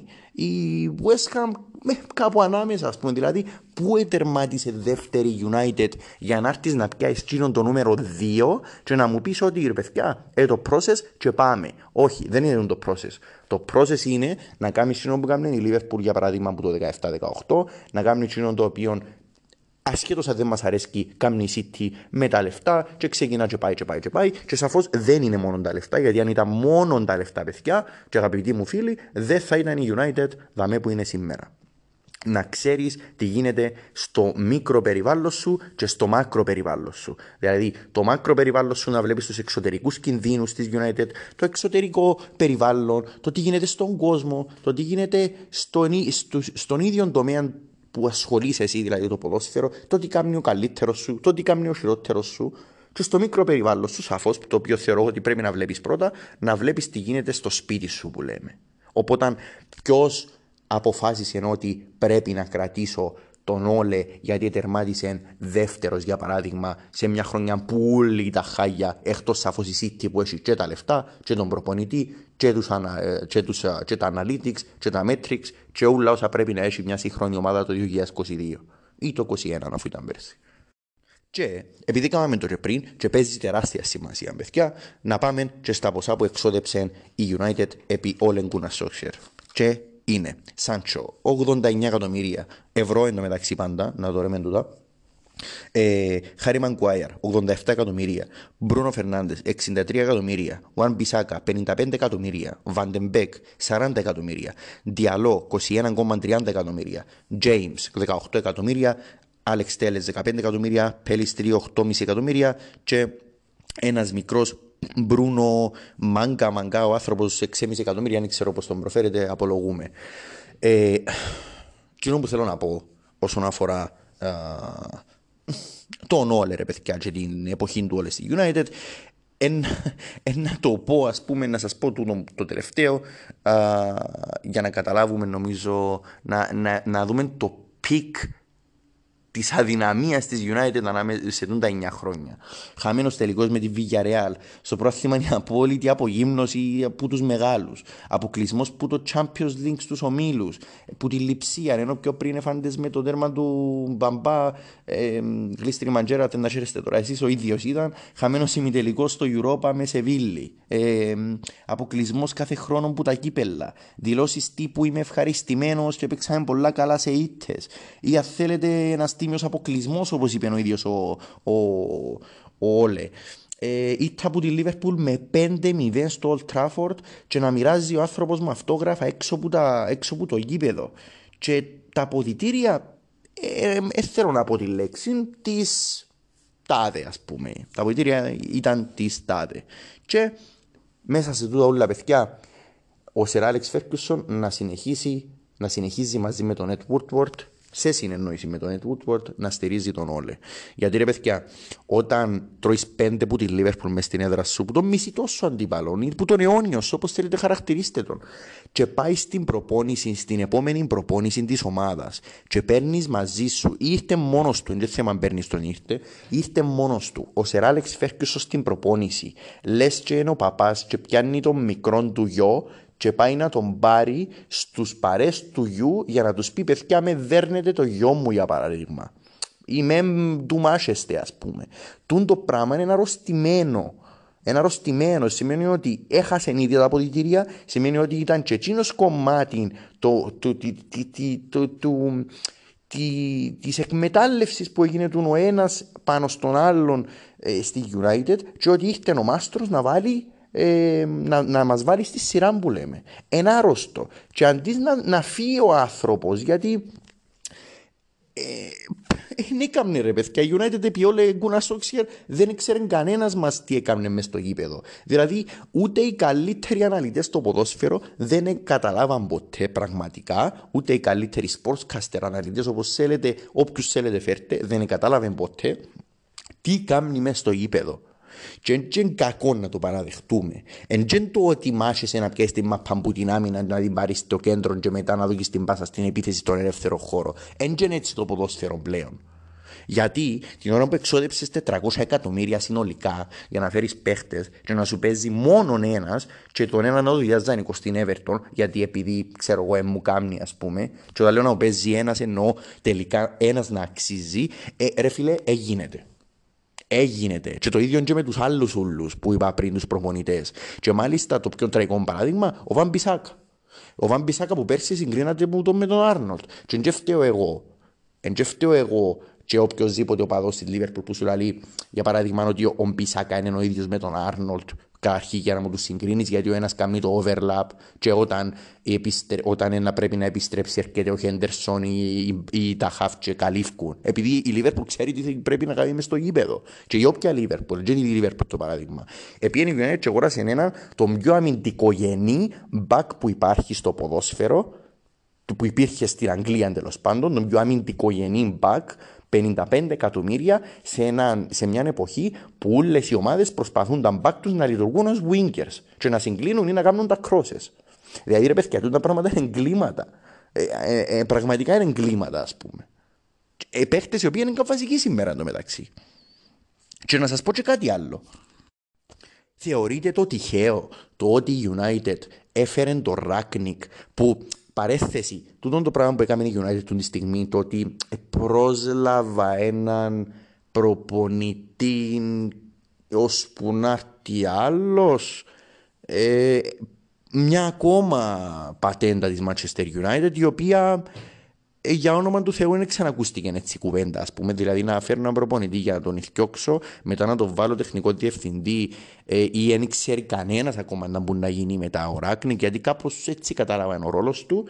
Ε, και να έρθει κάποιος άλλος. Παιδιά, τα πράγματα είναι αστεία. Ακόμα και αν πετύχει τούτο που έκαμε η United, ε, εν, ε, ε, πάλι ήταν μια κίνηση η οποία έγινε σε μια κακή στιγμή και μια κακή κίνηση. Γιατί αν πετύχει η United ε, μετά που να έρθει ο Ντερχάκ σημαίνει ότι είναι κάτι το οποίο ε, έγινε μετά από 9 χρόνια.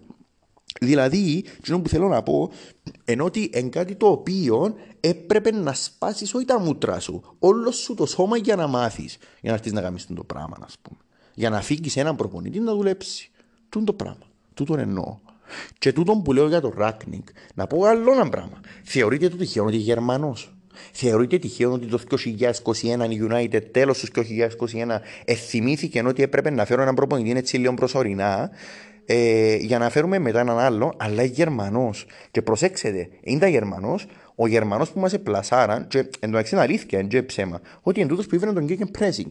Εν τω μεταξύ τον Gegen Pressing έπιανε το που τον προπονητή της δυναμό Κιέβου και εφαρμόσε το όπως είναι. Το θέμα είναι ποιο, ότι δεν είναι καθόλου τυχαίο το ότι προσπαθήσαν τούτοι, τι προσπαθήσαν να κάνει ο Woodward, τι ακριβώς προσπάθησε να κάνει, να φέρει τον master του Gegenpressing, δηλαδή το δημιουργό του σύγχρονου Gegenpressing, ας το πούμε, γιατί, γιατί είδαν ότι η Chelsea έχει ένα Γερμανό προπονητή καλό, ο οποίος έπιανε το Champions League, η, η Liverpool έχει τον Klopp, ο οποίος έπιανε το Champions League Premier League, η Bayern έπιασε τον, τον προπονητή της Λιψίας, τον Νάγκελεσμαν.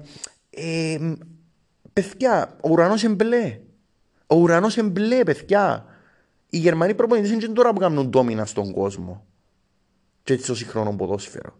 Για να έρθει η United να κάνει το πράγμα. Άρα δεν, ε, ε, έτσι σκέφτηκε ο Woodward United σε εκείνη τη στιγμή. Και το χειρότερο είναι ότι εγώ θεωρώ, τώρα είναι προσωπική άποψη μου να πω, ότι ο λόγος που έκαμε το πράγμα ότι να φέρω προσωρινά για να πιω μετά κάποιον άλλο είναι για να δει αντισυφκή και αντισυφκή να τον κρατήσει. Γιατί αν της έφτιανε, μα ο Ράκνικ φέτος αν, αν, αν τερμάτιζε για παράδειγμα δεύτερος, παιδιά ήταν να έχετε ανάλογες χρονιές ε, ε, Σόσχερ κλπ. Ήταν να πανηγυρίζετε. Ήταν να πανηγυρίζετε. Έτσι σκέφτηκε η United και ο Woodward, παιδιά. Την ίδια ώρα που η United το 2021, παιδιά, ε, κατάλαβε ότι ε, Γερμανοί προπονητές και το σύγχρονο ποδόσφαιρο και τούτος ο τρόπος που παίζεται το, το ποδόσφαιρο το σύγχρονο ε, ε, ε, εν τω μεταξύ σαφώς να μην μειώνουμε τους άλλους τους προπονητές γιατί δεν είναι το που θέλω να πω. Απλά ε, ε, ε, λέμε αλήθειες. Δεν είναι ότι για όνομα δεν είναι κουαρτιόλα δεν είναι να χαπαρώ και τούτος. Απλά θέλω να πω ότι τούτοι κάνουν dominate αυτή τη στιγμή στον κόσμο. Στην Ευρώπη. Bayer, Liverpool, Chelsea, OK. okay. Ε, και κάτι άλλο που, που θέλω να πω. Την ίδια ώρα που η United συνειδητοποίησε το 2021 ότι ε, πρέπει να πιάει κάποιον προπονητή που πραγματικά αντιλαμβάνεται τι σημαίνει το σύγχρονο ποδόσφαιρο, ε, οι άλλες ομάδες, οι, οι ίδιοι ανταγωνιστές της, που πλέον νομίζω είναι καν ανταγωνιστές της, αν μου επιτρέπετε εσείς, σαν φίλοι της United, να πω, η Liverpool και η City είναι οι βασιλιάδες στα analytics. Και όταν λέω analytics, δεν εννοώ να είσαι έναν προπονητή που να ξέρει πόσα κάνεις κάθε αγώνα και πώς τα κάνεις για να το βελτιώσω ή να το ξέρω εγώ. Analytics, παιδιά. Το πιο απλό, το πιο απλό μοντέρνο ανάλυση είναι το X-Call, που είναι το πιο λίγο μες του ταούλα που κάνουν. Analytics. Εξισώσεις μαθηματικό για να βγάλουν ένα συμπέρασμα. Εξισώσεις του X-Call με την X-Assist που πόθεν κλπ. X-Build-Up, X-Chain, X-Thread. Ε, παιδιά είναι πράγματα τα οποία είναι στο σύγχρονο ποδόσφαιρο είναι και τώρα που γεννήσκονται, είναι και φέτος. Η Liverpool έχει πάνω από τέσσερα χρόνια που, έχει που sport science, analytics και metrics ε, team μες στην ομάδα της. Η City το ίδιο. Και ήταν και στα μασέρκα για το πράγμα. Είχαν και αντιδικία, να πούμε, για το πράγμα. Η Μπαρτσελώνα στο εξωτερικό το ίδιο. Είναι, είναι, η, η, η Bradford, η Bradford είναι μάνα πας το πράγμα. Είναι η Brighton, η Bournemouth. Είναι επαναστάτες πας τα πράγματα. Ολόκληρος ομάδες στηριζόνται πας στα metrics και πας στα analytics. Η Liverpool με τη Chelsea στον, στον τελικό του League Cup ξέρετε πώς έχετε, γιατί υπήρχαν 11 πέναλτι τελικά τα όσα, τα όσα εκτελεστήκαν. Αλλά οι πρώτοι πέντε που επιλέχτηκαν στη Liverpool για να εκτελέσουν τα συγκεκριμένα πέναλτι, ξέρετε γιατί επιλεχτήκαν οι συγκεκριμένοι πέντε; Γιατί είναι ευρωλόγοι της Λίβερπουλ, παιδιά, βάσει των αναλύσεων που έκαναν και των ψυχομετρήσεων και των, και των ευρωλογικών ινών που περνούν και από τον ίδιο τον παίχτη, εντάξει, αποφασίσαν ότι τούτη είναι η κατάλληλη βάσει των νευρολογικών αναλύσεων της ψυχολογικής κατά, κατάστασης τους να κάνουν τα πρώτα πέντε πέναλτι. Και έπιαν το η Λίβερπουλ. Ασχετόν να μετακτελεστήκαν 11. Τι σχέση. Τα πέντε πρώτα ήταν εύστοχα. Αφού είναι το παιχνίδι. Ε, παιδιά είναι πράγματα τα οποία ε, πραγματικά η United δεν ήταν πρώτη έπρεπε να ήταν δεύτερη σε έτσι πράγματα. Και να έχω το Woodward να μου αποφασίζει έναν τραπεζίτη για το τι γίνεται στη United και πάμε στα συμπεράσματα. Να απαντήσουμε τις ερωτήσεις. Γιατί σίγουρα χρειάζεται τις ερωτήσεις. Και εν τω μεταξύ, sorry που μιλώ με έχετε κάτι έντονο ύφος, αλλά παιδιά μπορεί να είμαι Λίβερπουλ, αλλά είναι μάπα, είναι ποδόσφαιρο. Και αλήθεια αρέσκει μας το ποδόσφαιρο, και κανένα, κανένου ένα αρέσκει η Manchester United, σε εισαγωγικά κανένου ένα αρέσκει πάντα, να σέρνεται σε τούν, την, σε τούν το ούλο, ας πούμε. Ενώ εντάξει, κάπου όπα, ας πούμε. Ενώ κάνετε κάτι. Το πρώτο ερώτημα, παιδιά, θυμάστε, ήταν το ποιος φταίει ε, για την κατάσταση στη United. Η απάντηση είναι να προσπαθήσω να τη δώκω, αν δεν την έδωκα ήδη εντωμεταξύ, γιατί νομίζω ότι έδωκα την απάντηση μέσα στο podcast. Μέσα στο podcast, όπως είπα και στην αρχή, ότι είναι να μέσα στο podcast, αλλά να προσπαθήσω να τη δώκω απλά. Να ξεκινήσουμε που το πιο απλό εγώ θεωρώ. Ε, το Ferguson. Παιδιά, θυμάστε όσοι ακούσατε το podcast για τους τρεις βασιλιάδες του αγγλικού ποδοσφαίρου, το Shankly, τον Μπάσπι και τον Στάιν, το ένα στη Celtic, ο, ο Shankly της Liverpool και ο Μπάσπι της United. Ε, θυμάστε την ιστορία, την κοινή ιστορία του Bill Shankly που είχα πει μαζί με τον, με τον Μπάσπι ότι τούτοι οι δυο προπονητές όταν παρετήσαν που το, που το, που το, πόστο, που το πόστο τους ας πούμε ε, συνεχίσαν να γυροφέρνουν τα προπονητικά των ομάδων τους. Γιατί παιδιά τούτοι άνθρωποι είναι τούτοι ε, ε, είναι οι θεοί της κάθε μια ομάδας. Εντάξει.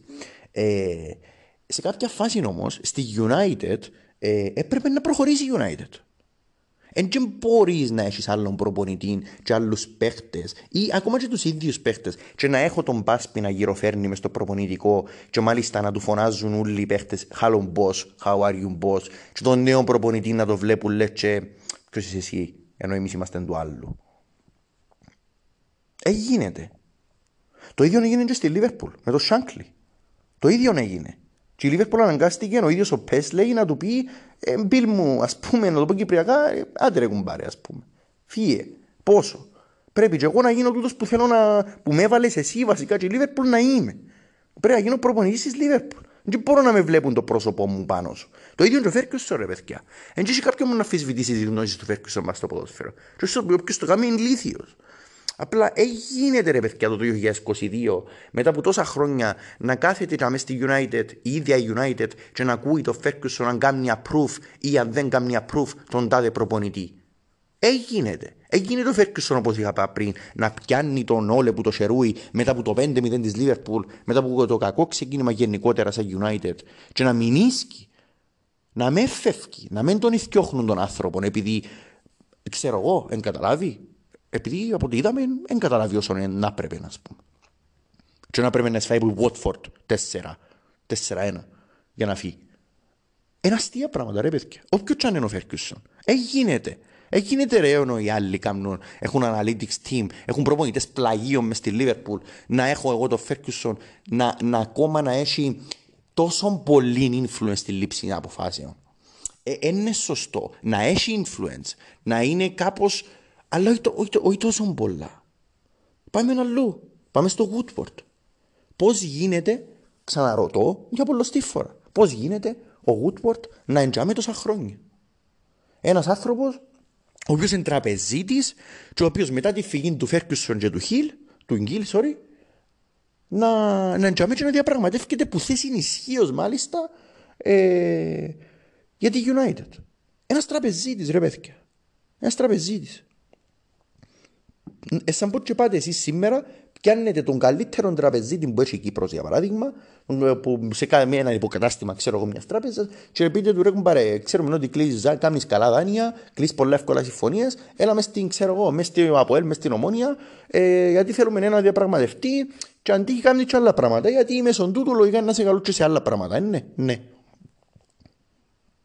Και είναι διανοητά πράγματα είναι αδιανόητο το να αναλαμβάνει ο Woodward σε εισαγωγικά συκλέρης πολυτελείας μια τόσο τεράστια ομάδα, ενώ οι άλλοι κάνουν πάρτι πα στο κουφάρι σου.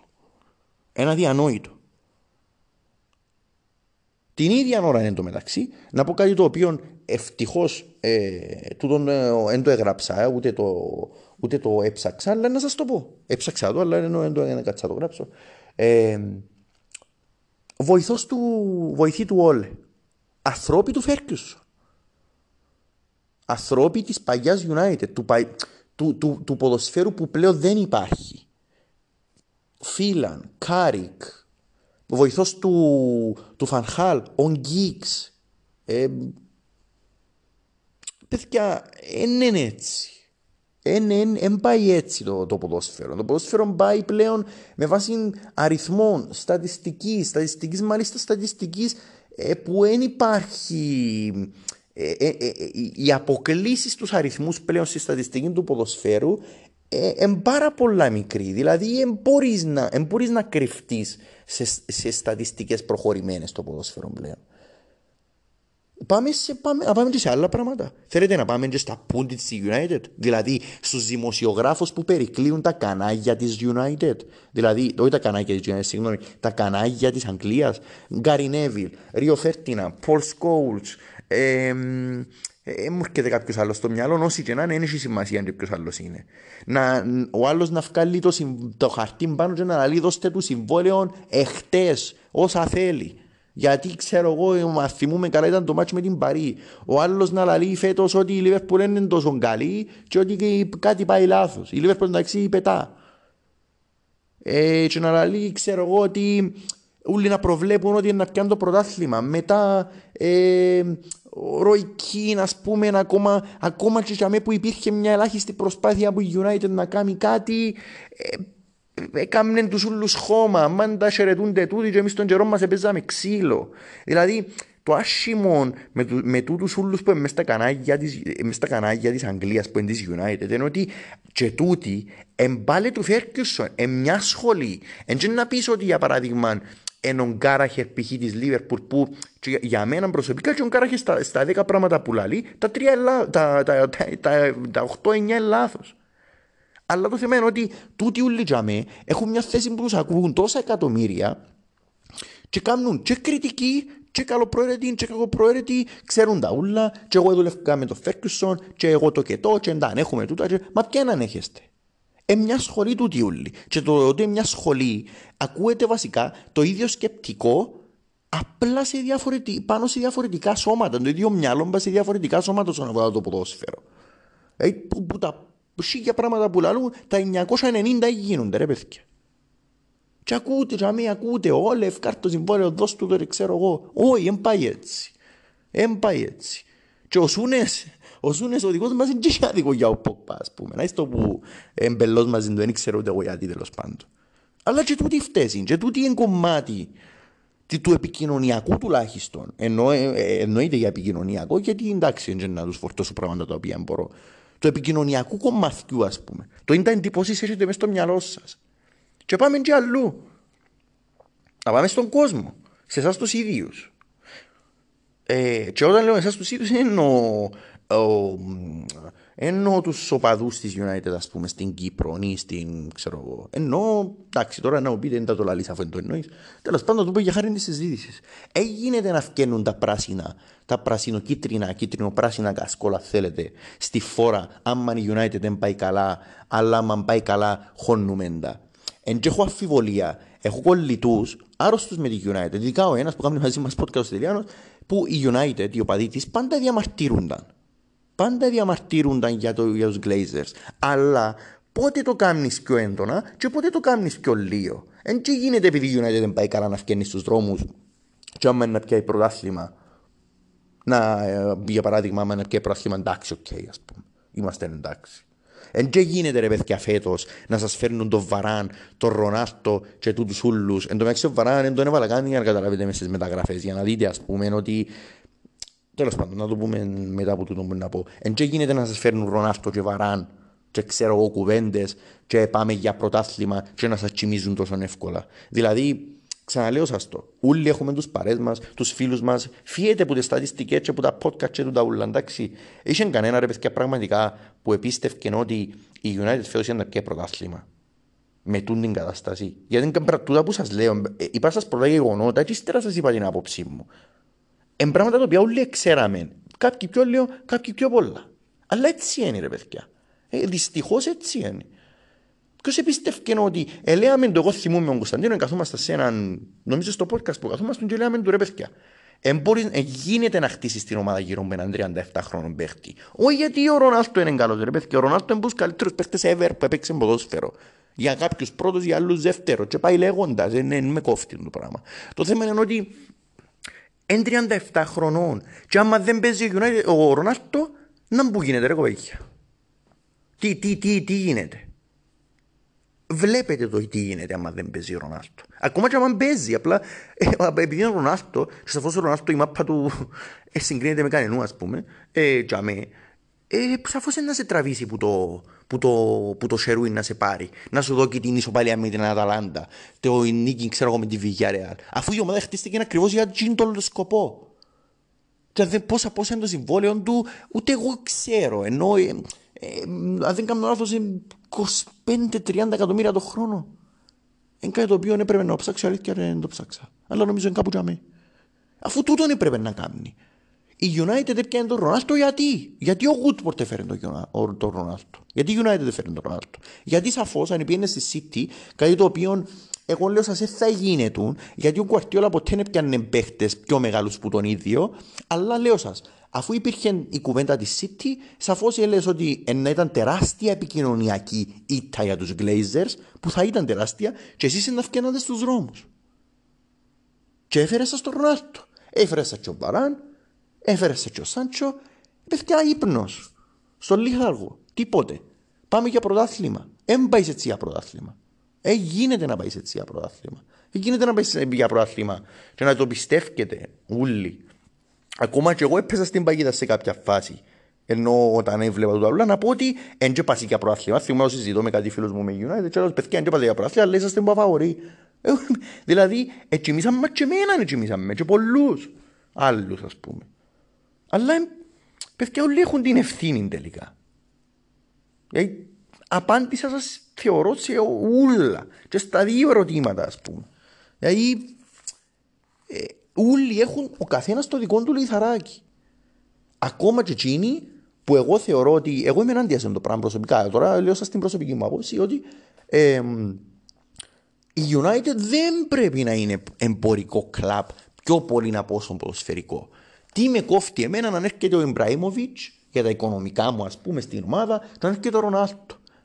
Καλύτερα να έχω έναν Μανέ, έναν Σαλάχ, να τους κάνω εγώ ίδιος του τον Μπουένι, όχι γιατί πριν δεν ήταν παίχτες, αλλά εγώ τους έκανα εκείνον που σήμερα. Το Βαντάικ, ο οποίος ήταν πολλά καλός αμυντικός, και τώρα είναι ο καλύτερος, ας πούμε αφού, αφού πάνε να κερδίσεις, αφού πάνε να το εκτιμήσεις, ειδικά εσύ που με ακούει που είσαι με τη United και είσαι στη σύνδεση με την Ακαδημία, μπορεί να μην είναι που την Ακαδημία σου, για παράδειγμα, ξέρω εγώ, αν υποθέσουμε ότι έρχεται ο Βαντάικ και γίνεται τον που έγινε στη Λίβερπουλ, αλλά είναι να το δεις άλλος πώς. Ε, να πεις ότι ναι, να πιάω ας πούμε τον που θέλουν τη φανέλα του γιατί είναι ένας άνθρωπος ο οποίος έκανα τον εγώ σαν παίχτη. Οπότε δεν μπορώ να καταλάβω το σκεπτικό της United να φέρνω παίχτες κράχτες ε, και ξέρω εγώ κουβέντες γιατί είμαι United και ξέρω εγώ. Δεν πάει έτσι ρε παιδιά. Εξοδέψατε είδα με πόσα ε, έναν κόμμα.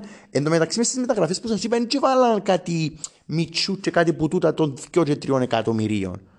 Ε, βάλαν τα πιο πολλά ας πούμε δηλαδή πάνω από πέντε. Ούλα μαζί ρε παιδιά αυτό είναι ανάμιση δις. Ένα ανάμιση δις. Ανάμιση δις τη ώρα που τούτα όλα τα λεφτά εξοδεύκες. Ρε κουμπάρε να σας πω ούτε τα μισά. Α σας πω ούτε τα μισά. Ας πούμε τα μισά. Και τα άλλα μισά επένδυες τα πας στην ίδια σου την ομάδα πας στο ίδιο στο ποδοσφαιρικό τμήμα πάνω στα ίδια τα analytics. Και να γίνεται 2022 sorry 21, τον Οκτώβριο του 2021 για να έρθει η United να μου ανακοινώσει ότι πιάνουμε τον Evan Sharp ως υπεύθυνο των analytics της United την ίδια ώρα που η Bournemouth στηρίζεται πάνω στον το πράγμα. Ακόμα και η Μπάρτσλεϊ, η οποία αλήθεια δεν πάει καλά φέτος η Μπάρτσλεϊ, αλλά ναι. Ε, παιδιά, η Manchester United έναν τεράστιο, ένας τεράστιος σύλλογος και τούτα όλα σαφώς που γίνονται είναι εγκλήματα τα οποία ευθύνονται τούτοι όλοι που σας είπα ε, ε, και να ξεκαθαρίσω τη θέση μου όταν λέω ότι ευθύνεται, έχει ένα μικρό μερίο ευθύνη και ο κόσμος. Απλά θεω, θεωρώ ότι έχει το, όσον αφορά το επικοινωνιακό επίπεδο, ξαναλέω το για να μην παρεξηγηθώ εννοείται, και στο, στο θέμα πίεσης που μπορείς να ασκήσεις σε μια διοίκηση η οποία δεν έχει ιδέα στο τι κάνει στο, και έξω γηπαιδικά και μέσα στο γήπεδο. Μια διοίκηση η οποία δεν ξέρουν τι είναι το offside, αν θυμάστε την ιστορία ότι ο ένας ο Γκλέιζερ, ε, ο Αβραάμ νομίζω, ε, είχε δηλώσει ότι μα τι είναι το offside, ας πούμε. Ε, και περιμένω και εγώ ίδιος ο δικός μου ξέρει, αλλά ενώ ο δικός μας ο Αμερικάνος, αλλά εντάξει, ε, είναι ένα δείγμα τέλος πάντων του γενικότερα. Φυσικά είναι παγιά κουβέντα. Ε, οπότε ναι, ε, ελπίζω να σας εκάλυψα όσο μπορούσα, αντιλαμβάνεστε ότι η ιστορία της United δεν μπορεί να περιοριστεί σε ένα podcast, δεν μπορεί. Ε, προσπάθησα να το κάνω όσο καλύτερα μπορούσα. Μπορεί να μου ε, να παράλειψα κάποια πράγματα, αλλά νομίζω ότι ξεκάθαρα έστειλα έδωκα τη δική μου άποψη για το τι συμβαίνει στη United, η οποία είμαι και ο παδός της Liverpool. Και εμείς περάσαμε τα τα πράγματα ε, σε πολλά πιο μεγάλο βαθμό. Ε, περάσαμε τας σε στιγμές που εσείς είσαστε στην άλλη μερικά και περιπέζετε εμάς. Αλλά αλήθεια εγώ λέω σας το, με, με, λέω σας το πραγματικά ότι ε, καταλαβαίνω το. Ε, ε, για όνομα του Θεού ας πούμε να δεν σας καταλαβαίναμε εμείς. Ε, εντάξει. Εγκύκλος εγκύκλος ρε παιδιά. Είναι ένας κύκλος ο οποίος έκλεισε και μιλώ για τον κύκλο του Φέρκιουσον ο οποίος πρέπει να αποδεχτείτε πρώτα εσείς και το οικοδόμημα της United ότι έκλεισε το, ο κύκλος του Φέρκουσον δεν θα ξαναγίνει έτσι πράγμα και αν ξαναγίνει είναι πάρα πολλά πιθανό να γίνει να έχεις προπονητή που να πιάνει ξέρω εγώ πόσες 13 Premier League, 2 Champions League, πόσα κύπελα, League Cups, ε, Intercontinental, ξέρω εγώ. Απλά πρέπει να αποδεχτεί η United ότι έκλεισε εκείνος ο τίτλος, ο κύκλος, συγγνώμη.